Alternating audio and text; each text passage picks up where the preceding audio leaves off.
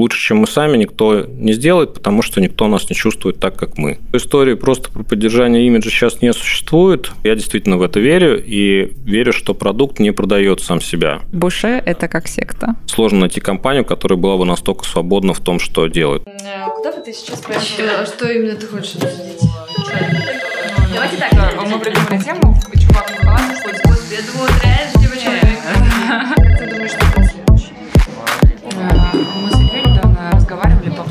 Может быть, обсудим за обедом? Привет, меня зовут Марина, и это подкаст питерского коворкинга «Ясная поляна». Как мы с вами знаем, все самые интересные беседы между коллегами происходят за обедом. Кто-то завел собаку, кто-то кардинально сменил сферу деятельности, а кто-то учит турецкий и скоро улетает в Стамбул. Что только не обсуждают на кухне в нашем коворкинге. И мы решили создать подкаст «Обсудим за обедом», где будем делиться с вами этими беседами, историями и, конечно же, познакомим вас с нашими классными резидентами. Я отвечаю в Ясной Поляне за пиар и продвижение и обожаю общаться с нашими резидентами на кухне. Сейчас я присаживаюсь за столик к Роме Певзнеру. Привет. Привет.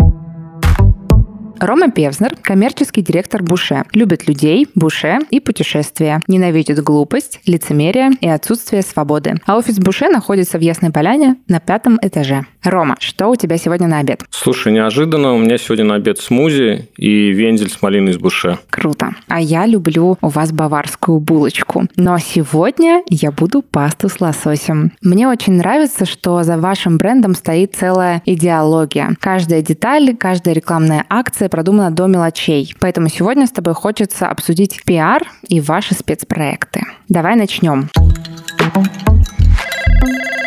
У вас в компании есть агентство Bushebanda Production, правильно? Да, правильно. Насколько я помню, все началось с 2017 года. Тогда вы делали фильм «Питер by Буше». 16 наверное, года, потому что в 17 мы делали уже «Питер by Каста», если у меня ничего не сбилось. Но думаю, что я лучше знаю.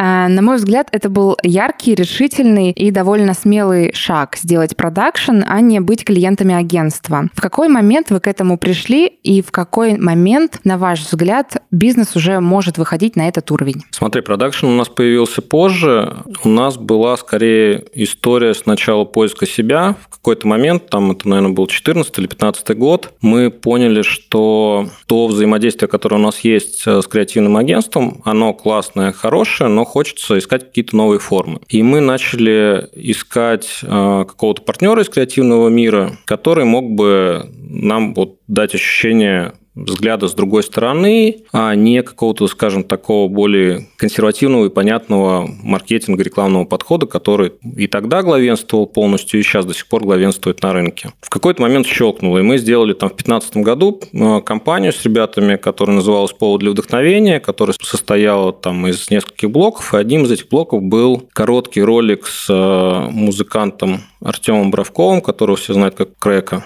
И он был такой совсем не про продукт, что на тот момент было, наверное, очень свежо. Там не было буше как такового почти. А это был ролик про человека, который сидит и пишет стихи в каком-то кафе. И там закадровый голос э, прочитывает эти стихи. И он получился очень душевно. На тот момент 2015 года он там набрал по 400 тысяч просмотров на Ютубе. Это там Ютуб, на котором еще не было Дудя, Кликлака и так далее. То есть такой достаточно еще зарождавшаяся платформа была. И мы поняли, что вот мы что-то нащупали и попали. И с там Дани, с которым мы делали этот ролик, мы выпивали в какой-то момент в Питере и думали, что делать дальше после того, как вот мы прожили этот успех. И доупивались до такого состояния, что э, решили, что что бы не снять фильм про пространство, в котором находится наша компания. Не просто уйти от продукта, а уйти глобально даже вот там самого пространства кафе, снять фильм. И в итоге там долгая интересная история, которая достойна э, отдельного подкаста. Мы его сделали,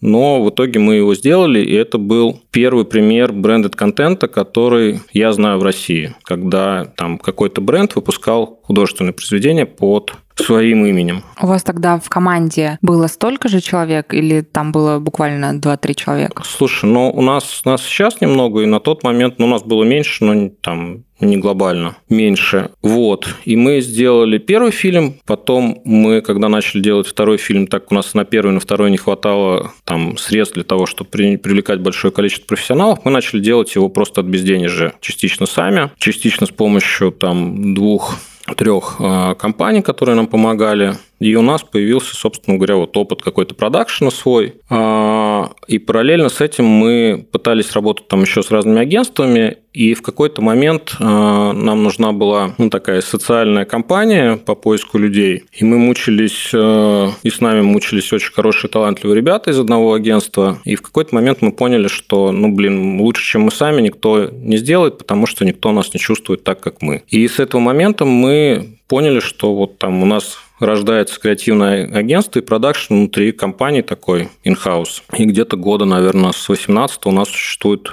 весь практически продакшн, угу. который мы делаем, весь креатив, который мы делаем, мы делаем сами. Круто, вдохновляюще. Да, и мы более того начали его продавать. Мы сделали, например, достаточно большой проект, очень, на мой взгляд, важный и прикольный для компании Mars, э, для одного из их брендов, BeKind, посвященный проблеме буллинга. Я не слышала. Смотри, это проблема буллинга, и, соответственно, можно ли сделать вывод, что вы будете брать такие социальные проекты у компаний? Или это такой единичный случай? Смотри, мы будем брать проекты, которые нам интересны. То есть мы не собирались работать куда-то первоначально. Как мы вообще не собирались изначально работать, мы начали работать для себя, потом в какой-то момент вот у нас начали спрашивать, а можно вот так же, а кто это сделал? А, и когда люди узнавали, что это сделали мы, то, в общем, спрашивали, а не мог, можем ли мы. Мы переходим к следующему вопросу. А, в одном из своих интервью ты сказал, что маркетинг в классическом смысле умер, угу. что люди не хотят, чтобы им что-то втюхивали. Конечно же, мы с тобой согласны, и мы в восторге от ваших фильмов, промо, но хочется узнать, как вы высчитываете эффективность в своих спецпроектах. Это упоминание СМИ, отметки в соцсетях или что-то еще. И самое главное, считаете ли вы в таком случае финансовую эффективность, или это всегда история про про поддержание имиджа? Смотри, я думаю, что истории просто про поддержание имиджа сейчас не существует. Отвечая на первую часть, мы практически ничего не считаем, ну, то есть какие-то косвенные признаки мы понимаем, получилось, не получилось. Ну, например, там мы запускали парадку, когда в конце прошлого года в которой, кстати, есть, по-моему, кадры с Ясной Поляной. Конечно. Мы вот. про это еще поговорим. А, там мы выпустили промо такое вирусное с скамейкой и лолитой. Mm-hmm. Там у него, не знаю, там по разным оценкам 80-90 миллионов просмотров. Ну, понятно, что точно мы с ним попали. А, это там супер эффективно. С точки зрения там, прямой эффективности сказать, что там, условно говоря, 80 миллионов просмотров этого ролика привели к тому, что к нам пришло, там, не знаю, 100 тысяч человек, чтобы купить булочку, нельзя, потому что мы там прямой взаимосвязи не, не видим и это не меряем. Поэтому это скорее на уровне какого-то там вот э, на кончиках пальцев э, представления о том, что то, что мы делаем, работает на бренд. Скорее всего, работает, потому что мы там периодически проводим опросы, спрашиваем там про то, что из себя представляет представляет Буше, знают ли люди там какие-то наши активности, и люди, как правило, знают и относятся к ним с, ну, большинству наших активностей с каким-то таким уважением и поддержкой.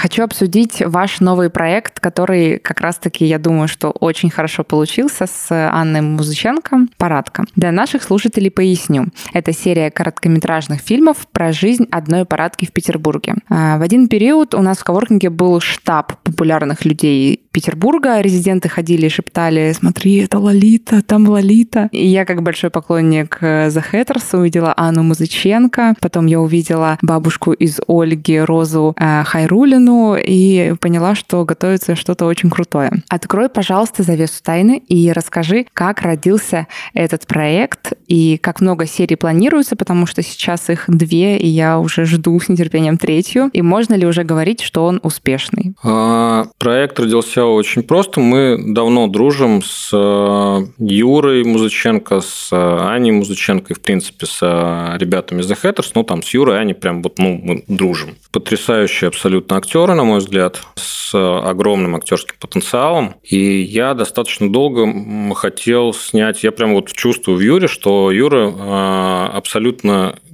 такой, может быть, реинкарнацией, не знаю, Шурика, условного такого из советской кинокомедии. А, и я очень давно хотел что-то с ним сделать в кино. А, и мы летом сняли фильм, который называется «Сталин Unlimited». Мы его пока не выпустили, потому что он поедет по фестивалям, он такой как ближе к артхаусу, чем к массовому. А, к массовому зрителю. Ну, потому что не хочется разграничивать на массовый, не массовый. Ну, короче, он не очень массовый, наверное. И э, в какой-то момент Аня просто пришла и говорит, слушай, у меня есть вот там э, идея, э, и написано несколько сценариев, скажи, что думаешь. Я посмотрел, и мне показалось, что это прям супер круто, и что очень хочется сделать какие-то истории, которые были бы про добро, вообще не замороченное, особенно после как раз там Сталина, который мы закончили, он такой сложный по форме и там по смыслам, которые а, заложены. И мы, в общем, как-то очень быстро, типа, давай делаем. Мы сняли две серии, у нас есть амбиции снять 8 серий. Угу. У нас есть сейчас две, на мой взгляд, очень классные истории, которые уже почти готовы. Одна вообще полностью готова. Мы хотели сделать до Нового года, но не нашли ни денег, ни, ни времени потому что все равно это достаточно тяжело. Вот, кстати, если кто-нибудь то слушает, готов инвестировать в кино, то было бы вообще очень круто, потому что мы все время находимся в поисках денег на продакшн. Хорошо, ссылку на первые две серии э, мы предоставим в описании. Спасибо большое.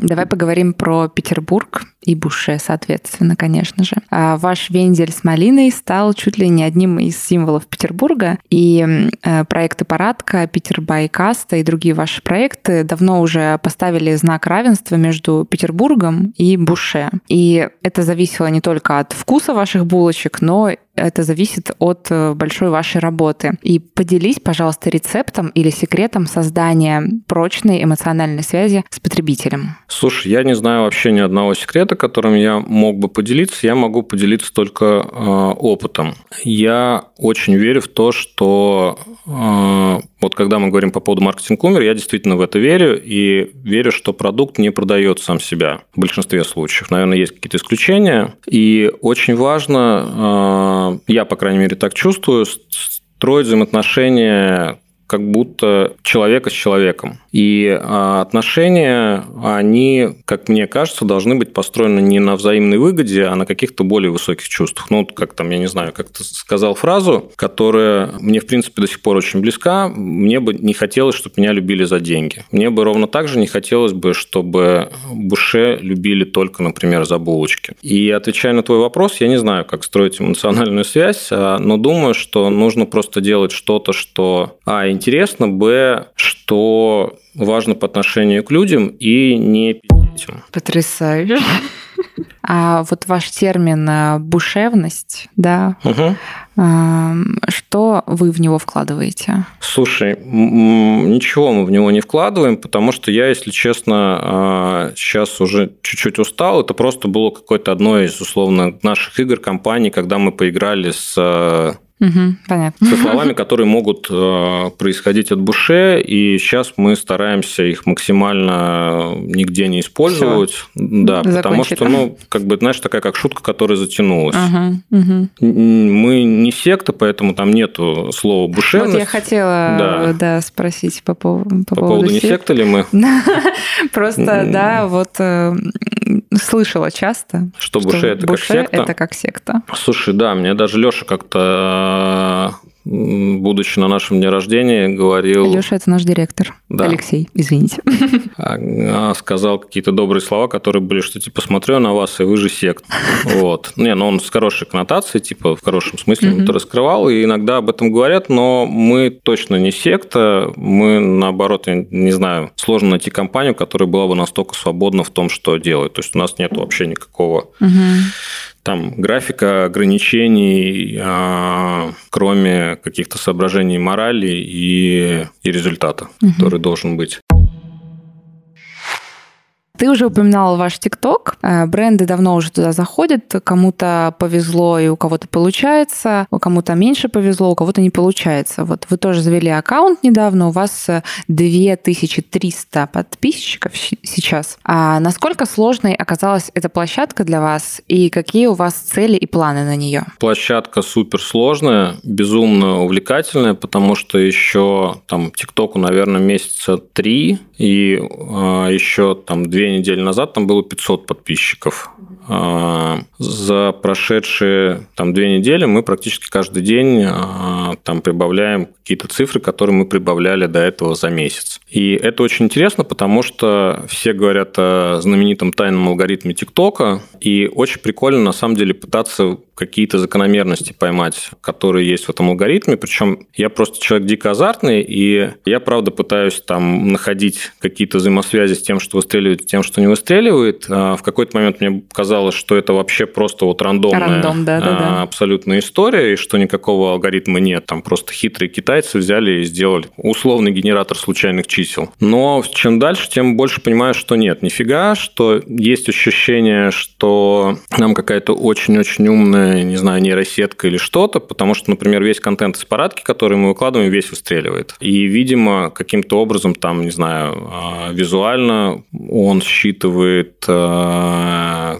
героев, которые уже были популярны. Плюс там четко абсолютно видно по тематикам. Там очень хорошо, что а, алгоритм выкидывает в реки, причем чем более такой пограничный контент, ну вот на грани того, что они его могут запретить, тем а, больше он попадает в реки. Это тоже смешно. Плюс угу. у нас есть а, подростковая группа, такой у нас там бойсбенд из четырех вот, парней. кстати, да, я хотела узнать, а, они занимаются вашим ТикТоком сейчас? Да. Вы они... специально позвали тиктокеров, чтобы они занимались ТикТоком? Слушай, они там условные тиктокеры, это ребята, они танцоры, мы же делали фестивали всяких уличных угу. танцев. Четыре парня, они танцоры, у них там есть какие-то тиктоки, но они там не звезды, хотя занимаются с Кириллом, который самый популярный тиктокер России. Mm-hmm. Вот. Мы просто подумали о том, что если тикток во многом подростковая платформа, сейчас я понимаю, что уже не совсем так. Потому что, например, как я экспериментирую с собственным тиктоком, и я выложил там видео с Лолитой, которое стало у меня самым популярным, потому что у меня обычно там типа, не знаю, там 100 просмотров – это мой потолок. Mm-hmm. А тут там какие-то там десятки тысяч этих просмотров и большое количество комментариев, и прямо все комментарии таких вот женщин бальзаковского возраста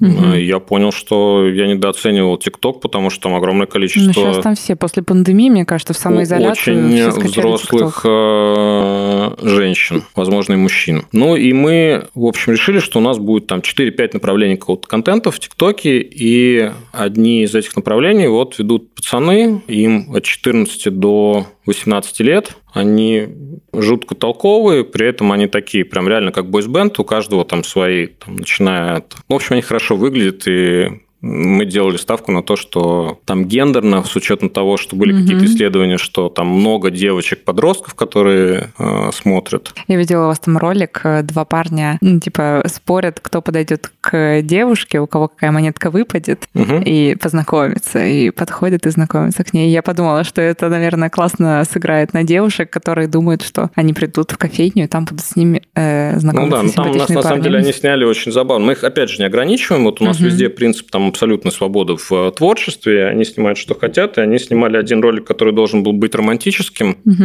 где там парень подходит к девушке и говорит э, о том, что там, типа, ты дашь мне телефон, если я тебя удивлю тебя. Удивлю да, тебя, да, да, вот это я и видела. Да, потом подходит официант, который делает, ну, они акробаты все, которые да, делают да. сальто, и вместо того, чтобы там был какой-то романтический такой окончание, то всего парни решили снять такое на грани, и он встает и говорит, что ты, не знаю, как тебя, меня он удивил, и они уходят в обнимку вместе, два парня.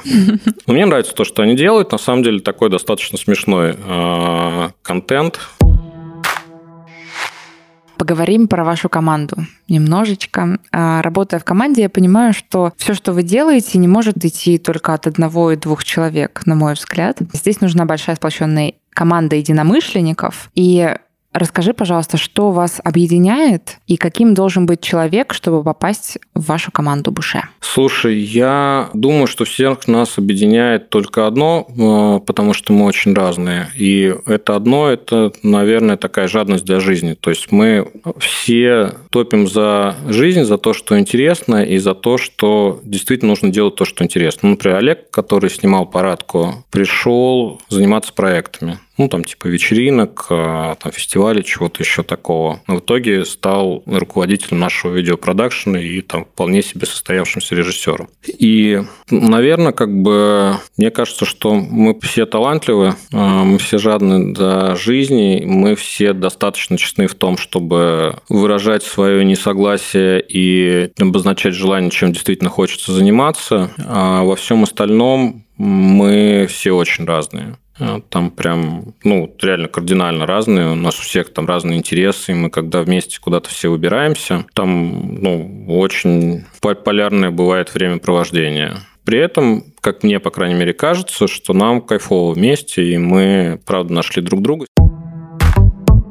Сегодня мы обсудили много проектов. У тебя есть какой-то любимый? Слушай, у меня хрен его знает. Ну, типа, любимый следующий. Из того, что вот сейчас из ближайшего, я, я реально все их очень люблю. И не знаю, у меня вот если говорить о том, чем я горжусь больше всего там с точки зрения кино, например, то это, наверное, Сталин, потому что он самый, наверное, взрослый наш проект угу. Сталин Unlimited. А когда так... мы его увидим? Слушай, он будет кататься по фестивалям, я надеюсь, что успешно, а, до, наверное, где-то до сентября. И после этого мы его выложим в сеть. Хочу вот что сказать. Очень круто, что ты как коммерческий директор настолько вовлечен во все, что происходит, знаешь каждую деталь. И то есть, э, ну, участвуешь во всем, что связано с Буше? Слушай, ну я участвую не во всем, что связано, ну то есть как-то как там член совета директоров я знаю обо всем, то, что происходит в Буше, но, конечно, я не настолько глубоко там в производстве или там, не знаю, э, HR или там финансах, э, но там то, чем я занимаюсь, да, я достаточно глубоко во всем, что касается развития Буше, там, коммерции и креатива. Ну, это нормально, если я этим занимаюсь. И мне это очень нравится, поэтому а, я, скажи, в общем, живу этим. А какой совет ты можешь дать креативным командам или людям из э, нашей сферы? Я повторюсь, наверное, что я точно не могу, наверное, не, не хочу давать советов, потому что не чувствую себя вправе. Но там, если вот говорить о том, что я чаще всего себе говорю, когда, когда думаю о чем-то новом, это там, ну, не надо ссать. Вот имеет смысл пробовать. И Я хотела находиться... себе недавно татуировку сделать. Не бойся. Слушай, ну, да, мне кажется, что это очень самый, наверное, правильный. То есть страх – это нормальная история, особенно про самосохранение и то, что там касается здоровья или что-то еще. Но если воспринимать креатив как творчество, а в общем креатив – это креатив, Э, является творчеством, перевод, то точно я считаю, что нужно не ссать, нужно пробовать делать, и нужно стараться не, не повторять то, что сделал кто-то еще. Это, кстати, на самом деле одна из таких прямо штук, которых меня там сильно очень заводит, это быть постоянно вот в какой-то свежести, потому что когда что-то получается, огромный стимул свалиться в э, самокопирование. Ну, типа, как бы получилось и зашибись. Это вроде как неприятно, с одной стороны, а с другой стороны всегда такой э, стимул, типа, что человек, как бы, давайте дальше двигаться. Ну, и людям нужно работать, им тоже нужно что-то копировать дальше, чтобы не повторяться. Ну, и нам точно нужно идти куда-то дальше, придумать что-то новое. А иногда это реально там достаточно тяжело, потому что вот сейчас мы, у нас три года назад, когда мы запустили фирменный стиль новый, он просто там выстрелил, и мы собрали с ним все возможные награды, связанные с дизайном. Там прям вот реально все европейские, прям точно все. Ну, он как в свое время как будто бы пришел. Вот, ну, он очень да. крутой, мне тоже понравился. Вот, но сейчас понятно, что он должен уже куда-то дальше идти, развиваться. Вот мы сейчас с девчонкой приехали а, и катались и думали, что делать дальше, потому что очевидно, что нас точно ждет какое-то следующая ступень эволюции того визуального образа, в котором мы будем, не просто там изменение цветов ржавчины или фактур. Угу. Давай перейдем к блиц-опросу. Давай. Я задаю быстрый вопрос, ты быстро отвечаешь на него. А если бы ты был выпечкой из буше, то какой? Именно выпечкой? Ну, хлебом каким-нибудь, наверное, чабатой. Mm. А любимый район Питера? Приморский. Топ-5 любимых книг? А, давай сейчас я попробую. Давай я буду пытаться помнить из того, что я там относительно недавно читал, потому что, боюсь, будет сложнее. А дилогия 1793-1794, прямо она зашла у меня очень быстро, и мне очень понравилась. Когда там в детстве мне очень нравилась трилогия Драйзера, но она как раз про американскую мечту, там вот Титан, Стоик, Финансист. Мне очень понравилась, прям реально меня такая она была. Я не очень люблю всякие вот э, мотивирующих э, чуваков и мотивирующие книжки, там типа вот там всяких Ричардов Брэнсонов и так далее. Но одна книжка меня прям зацепила, она называется «Торговец обувью». Написал ее Фил Найт, который а, а, является основателем Nike. Она, на мой взгляд, такая очень, очень про жизнь, а, про неидеального человека, очень увлеченного там, какими-то идеями. И там для меня она, в общем, даже полезная была. Я после нее бегать начал. Настолько он меня вдохновил. Мне безумно нравилось наверное, даже действительно там могу ее назвать одной из любимых книг. Книжка, которая называлась «Мотылек», называется. А, это Анри Шарьер называется автор, э, зовут автора. А чувак, который он был каким-то французским преступником, она там полуавтобиографическое начало 20 века. А, он был преступником, и его за преступление, которое как бы он не совершал, по крайней мере, ну, это официальная версия за убийство. Его отправили на каторгу во французскую Полинезию, потом еще какие-то места, и он оттуда, никто никогда не убегал, и он оттуда, там несколько попыток у него было побега, он в итоге убежал. И там прожил свою жизнь, в общем, относительно свободным человеком а, и счастливым. И она потрясающая абсолютно про там, целеустремленность и волю человека к свободе. По ней есть два фильма. Один, кстати, не очень давно вышел. И пятую, не знаю, пускай будет «Незнайка на Луне». Хорошо. А, уют или движуха? Движуха, конечно. Три любимых страны для путешествий. Штаты, э, Италия, Штаты, Италия и ну, пускай будет Франция. И последний.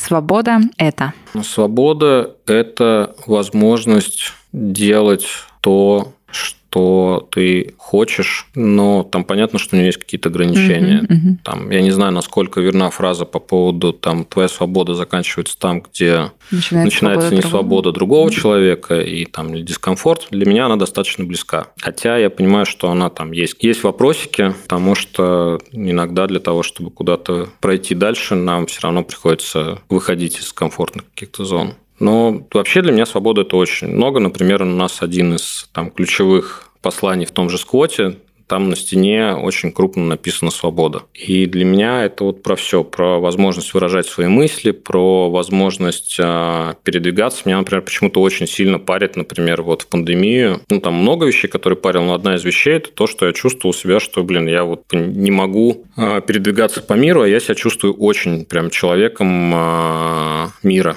потому что мне, правда, важно там путешествия и передвижение – это такая для меня один из очень мощных источников вдохновения, потому что каждый раз там куда-то уезжаю, я потом возвращаюсь э, с чем-то новым. Это реально мне дает очень большой толчок в там, развитии. Поэтому, ну, не знаю, свободу делать то, что хочется, свободу передвигаться куда хочется, свобода говорить о том, о чем хочется. А свобода, не знаю, что еще свобода. Ну, наверное, как-то вот про это. Угу. Рома, спасибо большое. Спасибо тебе большое. Было очень приятно с тобой поговорить. Да, отличный обед. Эм, друзья, спасибо большое, что вы нас послушали. Надеемся, вам было интересно и полезно. Приходите к нам на тестовый день, чтобы познакомиться с нашими резидентами и продуктивно поработать. И подписывайтесь на нас в соцсетях Коворкинг СПБ. Всем хорошего дня. Куда бы ты сейчас пошла? А что именно ты хочешь обсудить? Давайте так, мы придумали тему, чувак в халате ходит, господи, я думала, трэш, девочка.